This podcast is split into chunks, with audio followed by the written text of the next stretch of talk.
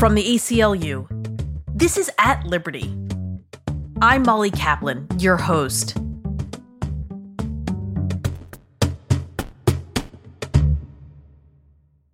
One in four Americans are unbanked or underbanked.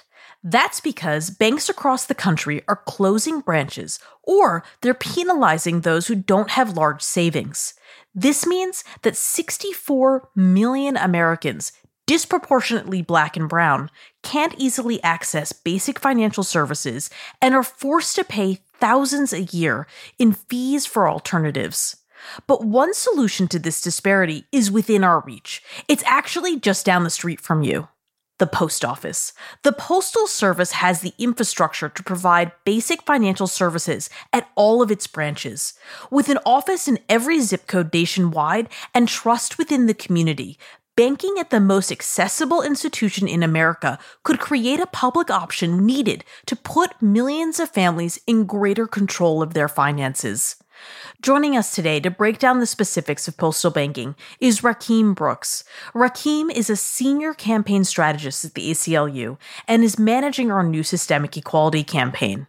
Rakeem, thank you so much for joining us today. Very happy to be here. I want to start with first understanding the problem that postal banking would be solving for. There is deep wealth disparity in this country. That is not saying anything new. This disparity tracks across race lines. In her book, Mehrsa Baradaran In the Color of Money writes about how when the Emancipation Proclamation was signed in 1863, the black community owned a total of 0.5% of total wealth in the US. 150 years later, that number has barely budged. It's about 1%. Rakeem, can you tell us what are some of the reasons why this gap remains so wide in this country? Sure. That's a complicated question, of course, which goes beyond postal banking, but let me try to summarize some of the reasons for that. In the 20th century, most of the wealth that was built by the middle class was built by federal policy.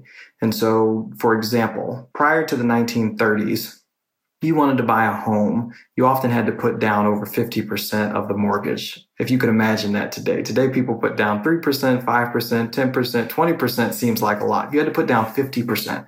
And so it was really a privilege only reserved for the few. And after the Great Depression, the New Deal government basically established a set of policies and programs that allowed middle class Americans to finally have access to homes and to build equity in those homes, and in so doing, build wealth. Black Americans were disproportionately excluded from those provisions, uh, something today that we probably don't think about. The GI Bill provided education access, which of course is essential to economic mobility, but it also provided access to homes, to low down payment mortgages.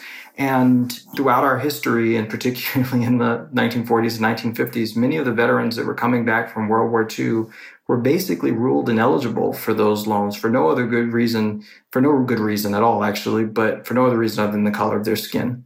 And so the chasm that we see is really a result of systemic inequality. It was government policy that provided and grew the now white middle class, and it was government policy and discrimination, redlining, and private discrimination that prevented Black Americans from reaping the same benefits. Postal banking would be a government service. Why is it important that the government do something? Why can't individuals address this disparity on their own? Well, Mehrsa is the, really the expert on this. And so, as you mentioned her, I would have everyone consult her book because most of what I'll say is just repeating what she would say. So, I think the first point to make is that the entire banking industry is supported by the federal government. So, as we well know, after the 2008 financial crisis, and if you were old enough to live through the savings and loan crisis of the 80s or any number of the crises that have happened, when our banking system is suffering a liquidity problem, it's often the Federal Reserve that steps in and says, here's how we're going to solve this, right? Well, what does that ultimately mean? The government is responsible for our economic well being by propping up these banking institutions. And so when you start to ask the question, if the government is responsible for that, should the government be responsible for ensuring access for all Americans? And my answer and Mehrsa's answer is yes. Absolutely, because these banks are themselves private institutions that are being supported by government, so we can make demands on them. One of the ways in which we made demands on them in the past was something called the Community Reinvestment Act. I was telling you a story earlier about how the federal government provided for the middle class, for the white middle class by providing access to homes. Well, it's also the case that just having a bank in your neighborhood allowed for the accumulation of wealth because you could access loans for small businesses. Well, in many minority communities, black communities throughout most of the country, throughout most of the 20th century, but then Latino communities as America became increasingly diverse, lacked access to banking institutions. And when they had banking institutions, and this is the beauty of Mehrsa's story, the banks would accept deposits from communities, but would not loan into those communities because they thought they were too risky. And so what was the result? In the 1970s, the Congress established the Community Reinvestment Act, which said if you accept deposits from a community, you have an obligation to lend into those communities. Now that's still good law, but here's the hook if you open a banking depository institution, if you open a bank branch. And so that's how this all starts to connect because if in fact a bank says, hmm, we don't need a bank branch in that neighborhood anymore. There are other ways of collecting deposits. Or, for example, actually the people in that neighborhood are really so poor that it's not even worth collecting deposits from them. So we won't open a bank branch. Then they have no community reinvestment obligations and they're not required to loan into those communities. And ultimately, capital and liquidity is the lifeblood of a community. It's what allows you to build a life for yourself and allows a community to build a life for itself. And you mentioned the lack of physical access to a banking branch. This is something that you're mentioning that the closing of branches started decades ago, but it's something that, as I understand it, has gotten worse recently. COVID has made it worse, and the numbers are sort of shocking on this. Between 2010 and 2018, banks closed more than 10,000 branches than they opened, and mostly branches in majority low income or black neighborhoods. Can you explain what the current landscape is? How bad is the problem of literally not having a bank in your neighborhood? Neighborhood? Sure. Well, I'm from New York City and I'm living in Washington, D.C. So it probably seems for people like me unimaginable that there aren't banks everywhere because it always seems like there's a bank looking to take your money in one of those cities. But the truth is that in over roughly 60% of community zip codes around the country, there is no banking institution at all. And this disproportionately, as you say, affects rural communities. It affects native communities. It affects black and brown communities, but it overall affects low and moderate income communities, regardless of the race of the person or the people living in those communities. And so it's quite dramatic. And as you say, after 2008, back a little bit further than where you started, but after 2008 and the financial crisis, obviously many of our banking institutions were in distress. If you look from 2008 until 2020, roughly 15% of bank depository institutions nationwide closed. There's a way in which you can romanticize that and say, well, we didn't have mobile deposit in 2010. We didn't have virtual tellers in 2010. And so many of us, as I say, who are used to having banks around, treat them as being somewhat superfluous because through our smartphones and with other technology, we're able to continue doing our banking. But that's the intersection. I mean, a significant number, portion of our country is actually not attached to broadband, does not have access to high speed internet. And so for those sections of the country, which of course overlap with the sections of the country where you're losing bank depository institutions, there actually is no mobile alternative. And what people have to turn to are payday lenders, check cashers, and the like. And so I think that's the story of really the past decade with regard to bank branches. And some estimates suggest that roughly another 20,000 branches will close after COVID because, again, the concentration of capital, and that's really the important point of sort of where you started. Capital is overwhelmingly concentrated in our country among a few people. We know about the 1%, but really most capital is concentrated among the upper third. And so banks are catering to those people and for good reason. It makes sense in their kind of private bank logic. But again, remember, they're supported by the federal government and therefore should have some sort of obligation to communities and the public as a whole. And to the extent that they won't fulfill those obligations, we think that postal banking may be another option to meet people where they are. You had mentioned some of the alternative financial services. If you do not have access, physical access to a bank, or you don't have enough money and the bank is charging you fees or making it incredibly difficult to give them your money, what are some of these alternatives? You had mentioned payday lending. Can you explain why payday lending is not a good alternative? Yeah. Well, let me try and illustrate this for you about what happens to a person who lacks access to a bank account or at least lacks access to the option to cash their check at a reasonable price. So imagine you receive as sort of this target group of people, low moderate, low to moderate income people. Let's say they're making roughly $24,000 a year or $30,000 a year. So in a month, they're making roughly $2,500. Well, let's just treat it as one month's check. Okay. So you don't have access to these institutions. No one really ever asks you like, well, what would you do to turn that check into cash? Well, what happens is they go into a check cashing place where they might be charged up to 10% of that income right? So from a $2,500 check, they've now lost $250. Here's the irony. They just turned it into cash, but this person now has bills to pay. And people aren't accepting personal checks, particularly from working class individuals. So now you got to turn that same money that you just lost $250 on into money orders to pay your bills, to pay your electricity bill, any number of utility bills, your rent, and so forth. And so now you end up paying, let's say, 5% for each denomination of money order that you require. So if you need a $500 money order, then you're going to pay $25 on that. So it costs you $525. Once this whole series of transactions is completed, now $250 may not sound like a whole lot. Let's treat that at the bottom edge of things. But for a family that's making $30,000 a year, this is a lot of money. This is $3,000 a year that they're losing simply to turn their money, to make their money usable, turn their hard earned wages into something that allows them to deploy it into the world to sustain them. And so that's really what occurs. Now, take a person who is in that same situation, but ends up falling short for one reason or another, right? They ended up sick or had to watch their child. Well, now they've got to figure out how to make ends meet in already difficult circumstances and might turn to payday lenders. And so for a $300 loan, some estimates have suggested that you could pay up to $500 in interest over the course of two weeks just to get that initial loan. And that's because banks don't offer small dollar loans. So, what I hear you're saying is that basically it is very expensive to be poor. That Billie Holiday, when she's saying, them that's got shall get, was spot on. Wealth begets more wealth, and no wealth costs money. So, how can postal banking help? Well, postal banking has become one of those terms that means several different things depending on the advocate that you're speaking to. And so, let me first contextualize a little bit the historical referent.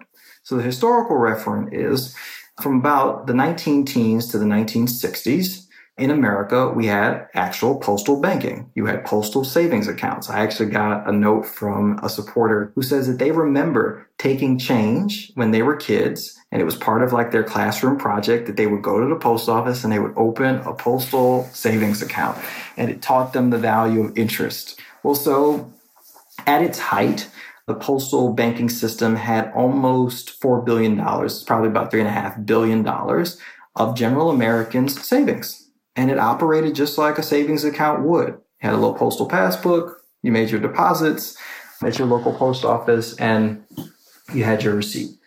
And so that was the history for a long time. And people say, well, why did that come into existence? Well, it came into existence in part in rebellion to the same things that we're talking about the sense that the big financial institutions were not looking out for everyday Americans, for all Americans. And so after a huge fight, basically an agreement was struck that you could have these low dollar savings accounts. Now, if I remember correctly, it was basically $2,500 was the limit, but this was in the 19 teens. So today that's roughly $40,000, if you could imagine it. I mean, this shows you how much banks are actually interested in the wealthy that they would say, oh, we don't need $40,000. You all can hold on well, to that. Yeah, money. and they, they didn't want competition. like this was called the poor man's bank. And this was a way to appease the banks. Like, don't worry, this is just for poor people. You don't want them anyway. Yes, exactly. Exactly right. So it was just these small denominations of money, they won't matter to you, right? These kids who are just dropping off their change to learn something about interest, they'll be customers for you later on when they surpass this limit. So that was the history of postal banking. People have asked what happened to postal banking. Well, basically in the 1960s, amidst all of the both social upheaval and promise of the civil rights movement, where you passed the Voting Rights Act and the Civil Rights Act and the Fair Housing Act, there was the thought that banking institutions that America was changing and that banking institutions were going to invite everybody in, that we were going to have a different kind of society. And actually, what happened was as soon as they removed the post office as a banking institution, uh, we suddenly saw the proliferation of what we now know as payday lenders and check cashing institutions. They were virtually non existent in the United States before then.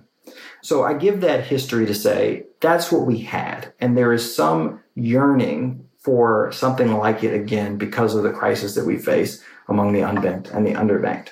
As far as process is concerned, to get to that point, what the ACLU is advocating is a form of postal banking. We sometimes call it essential financial services provided by the post office, but it's something that's already authorized by statute, which is to say, I gave you that description of the person who's cashing their check. That's what we want people to be able to do at post offices. And actually, in some post offices around the country, people are able to cash government checks at their post offices. So we want you to go in and be able to do that. We want you to be able to get money orders as you currently can. And that money order authorization is partially the reason you can provide these other services. We want people to be able to engage in online bill pay and money transfers. There's already a money transfer program set up within the United States Postal Service that would allow as easily for online bill pay. The funny thing about all this is that the unbanked and the underbanked, roughly 70% of them, already use money orders largest provider of money orders in the country is the Postal Service. And so the post office is set up to compete in this space against the payday lenders who really, as I said, are profiting off of people's desperation and their need to turn their money into something that's functionally usable, turn their checks into something that's functionally usable in the society. Um, and the payday lenders who are really profiting off of crisis. And something else that we mentioned earlier is that payday lenders, post offices can compete with payday lenders because they have the infrastructure. I mean, there is already a post office in every zip code. That seems to be an incredible advantage. And am I correct in thinking that because they already have those infrastructural costs met, that they don't have to charge people as much? First of all, I assume they're subsidized and they also don't have to charge as much because their overhead is high as payday lenders. Is that correct? That's basically right. I want to quarrel a little bit with the subsidized point of it because one of the points I've been trying to make to folks is that the highest margin business for the post office is the money order. So the money order is not subsidized. In fact, all the services that we're talking about don't need to be subsidized. There are other services that have to be subsidized. For example, there's a reason that Amazon drops off its packages and then has the post office take it the final mile because that's expensive. Nevertheless, that's part of our Constitution. The reason we have a post office is because we wanted the entire country to be connected. And so the post office has an obligation to fulfill that constitutional requirement. Now that's what's being subsidized. And so normally people can get along with that, right? But the thing about these sort of essential financial services is that they pay for themselves. They're an additional thing that allows the post office to function as a service, providing mail carrying as we expect, providing parcel delivery as we expect, but also reaching out to communities in need. Another way that the post office seems to have an advantage over some of these payday lenders and cash checking services is that people, generally speaking, also seem to trust their post office. I mean, they have a postal worker who maybe they've developed a relationship who's maybe supported them through COVID. Is that a factor in why postal banking could be a solution? Absolutely. These are community institutions. Most Americans know where the closest post office is to them. Most Americans have some relationship to their postal worker or to a set of postal workers. Everyone, much like you can identify a firefighter, can identify a U.S. postal worker. In 2015, Pew Charitable Trust did a survey of the unbanked and the underbanked and asked if these various services were provided, would you use them? And going down to ATMs being in the post office, prepaid debit cards. I mean, a range of services that we would support, but are sort of beyond what we think the necessary mandate is to deal with the problem. And over 60% in every case said, yes, we would use these services. And I think that speaks to the trust that people have in their post office and in the postal workers. We've talked about this a little bit, but I'm curious how hard or easy it will be to flip this switch on. You mentioned that this is not a new concept. We have been here before. We know how to do it. They have the infrastructure. They are already in these communities. People trust them. But how doable is this? What is required to turn the switch on? Well, beyond the political bridge, by which I take it to mean, let's say, bipartisan agreement. Let's yes. just call it that. Okay. so, because of course, one of the first things that the ACLU is advocating is that the Postal Board of Governors be filled. This is, as I mentioned earlier, the post office is a constitutional requirement. They have a board that's meant to govern them. It's not currently filled. So we'd like to see that happen. But once that's happened, really it is just flipping a switch. It is, I think, rolling out a series of pilots around the country. And there are several congressional members that are very interested in this rolling out pilots around the country and seeing functionally what works beginning to meet with vendors who can help you think about product design and help you think about the consumer experience and really trying to reach the unbanked and underbanked. Because ultimately as we've said this is meant to be a business vertical for the post office right? Again i'm getting beyond myself but i uh, went to business school so i can talk the language to some extent we're trying to create a vertical for the post office and therefore it has to think about how it can grow its market share relative to these other institutions that we've been describing payday lenders and check cashers and so that's going to take some work and some effort but i think we should be able to have pilots rolled out by the end of the year in part because of what i said earlier which is the post office is already doing most of this in some places it's cashing checks in most places, it's providing money orders. In some places, it's providing for money transfers, a system that could be amended to provide for online bill pay. But that's the political process that has to be worked out. And so we had Senator Gillibrand as a member of our action series last week. So she has a bill along with Senator Sanders. Senator Brown has a bill. And so there are various proposals floating around Washington at this moment for what postal banking could look like. But we're saying just take the first step. There's a problem. There's a crisis. Let's just start to turn on the fire hydrants and deal with it while we figure out the more expansive vision. I'm curious, the idea of postal banking and our backing of it is part of a larger vision of the systemic equality agenda. Can you describe how the postal banking arm of the systemic equality agenda sort of fits into this larger picture? People have asked me, why is the ACLU involved in the racial wealth gap? And what I've said to them is that where race and the economy intersect is often some form of state discrimination that unfortunately throughout our history, the state has acted in ways to limit the ability of black people and indigenous people and other people of color from fully accessing the financial benefits of a system that was set up to enrich the middle class. And so we can't just sort of let things stay where they are now that many of those forms of discrimination de jure discrimination have been removed because we're living with the legacies of them. So if you think about down payment assistance, if you think about the need to put down a down payment of any sort in FHA loans, people might say, oh, the FHA loan is a really great product that allows poor and working Americans to access a home. There are all sorts of fees and other things associated with that loan that fit with, with poor people in particular that actually makes it more difficult for them to access a home. And that's another conversation for future series on housing for example. But my point is the various infrastructure that we've created in order to allow Americans to live prosperous lives relative to the rest of the world were denied to Black Americans and people of color generally and continue to be denied based on those legacies and similar kinds of discrimination. And so that's really where this agenda sits. Postal banking is part of it. Student debt is part of it. We're trying to think about the racial wealth gap by thinking about that intersection and asking ourselves what happened that led to this divergence and what can we do to solve for it you know, I know what we're doing through our campaign. You mentioned Senator Gillibrand and some other members of Congress are also interested in supporting postal banking.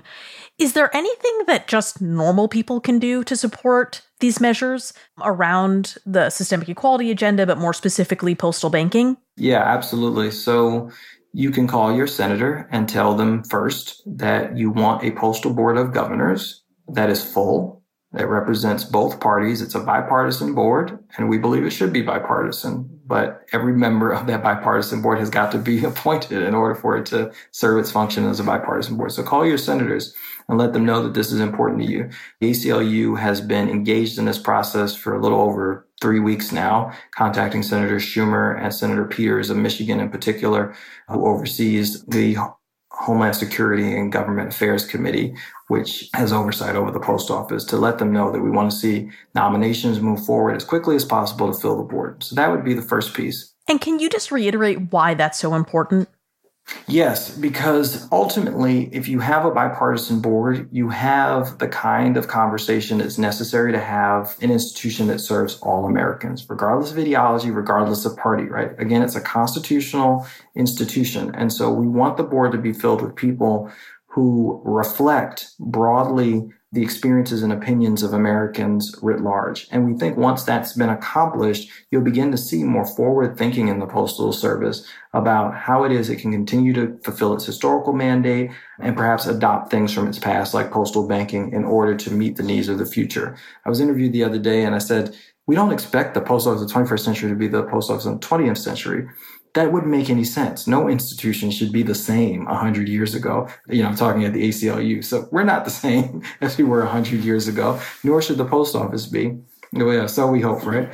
But it is the case that we still have a function to serve, and the post office has a function to serve in our democracy. And so we should always be thinking, what's the next innovation? What's the thing that allows it to persist and succeed and live alongside the democracy as it was intended? Rakeem, thank you so much for joining us. And thank you so much for stretching the bounds of what we at the ACLU do. I've been here a while, and when postal banking came up, I was like, what? I thought I knew all of our things. I don't know anything about this. I need to read. So I'm so appreciative of that. Thank you. No, thank you. It's been a lot of fun thus far. I haven't been at the ACLU for long, but I have a lot of those kinds of campaigns attached to my name. so people often wonder whether or not I work here or somewhere else. And I guarantee you, I work here, and this is what the ACLU is doing. Yeah, you've become like professor in chief at the ACLU, teaching us all new tricks. variety of issues. Yeah. Yes. Thank you, Molly. I appreciate the time. Thanks so much for joining us today. If you enjoyed this conversation, please be sure to subscribe to At Liberty wherever you get your podcasts and rate and review the show. We so appreciate the feedback. Until next week, stay strong.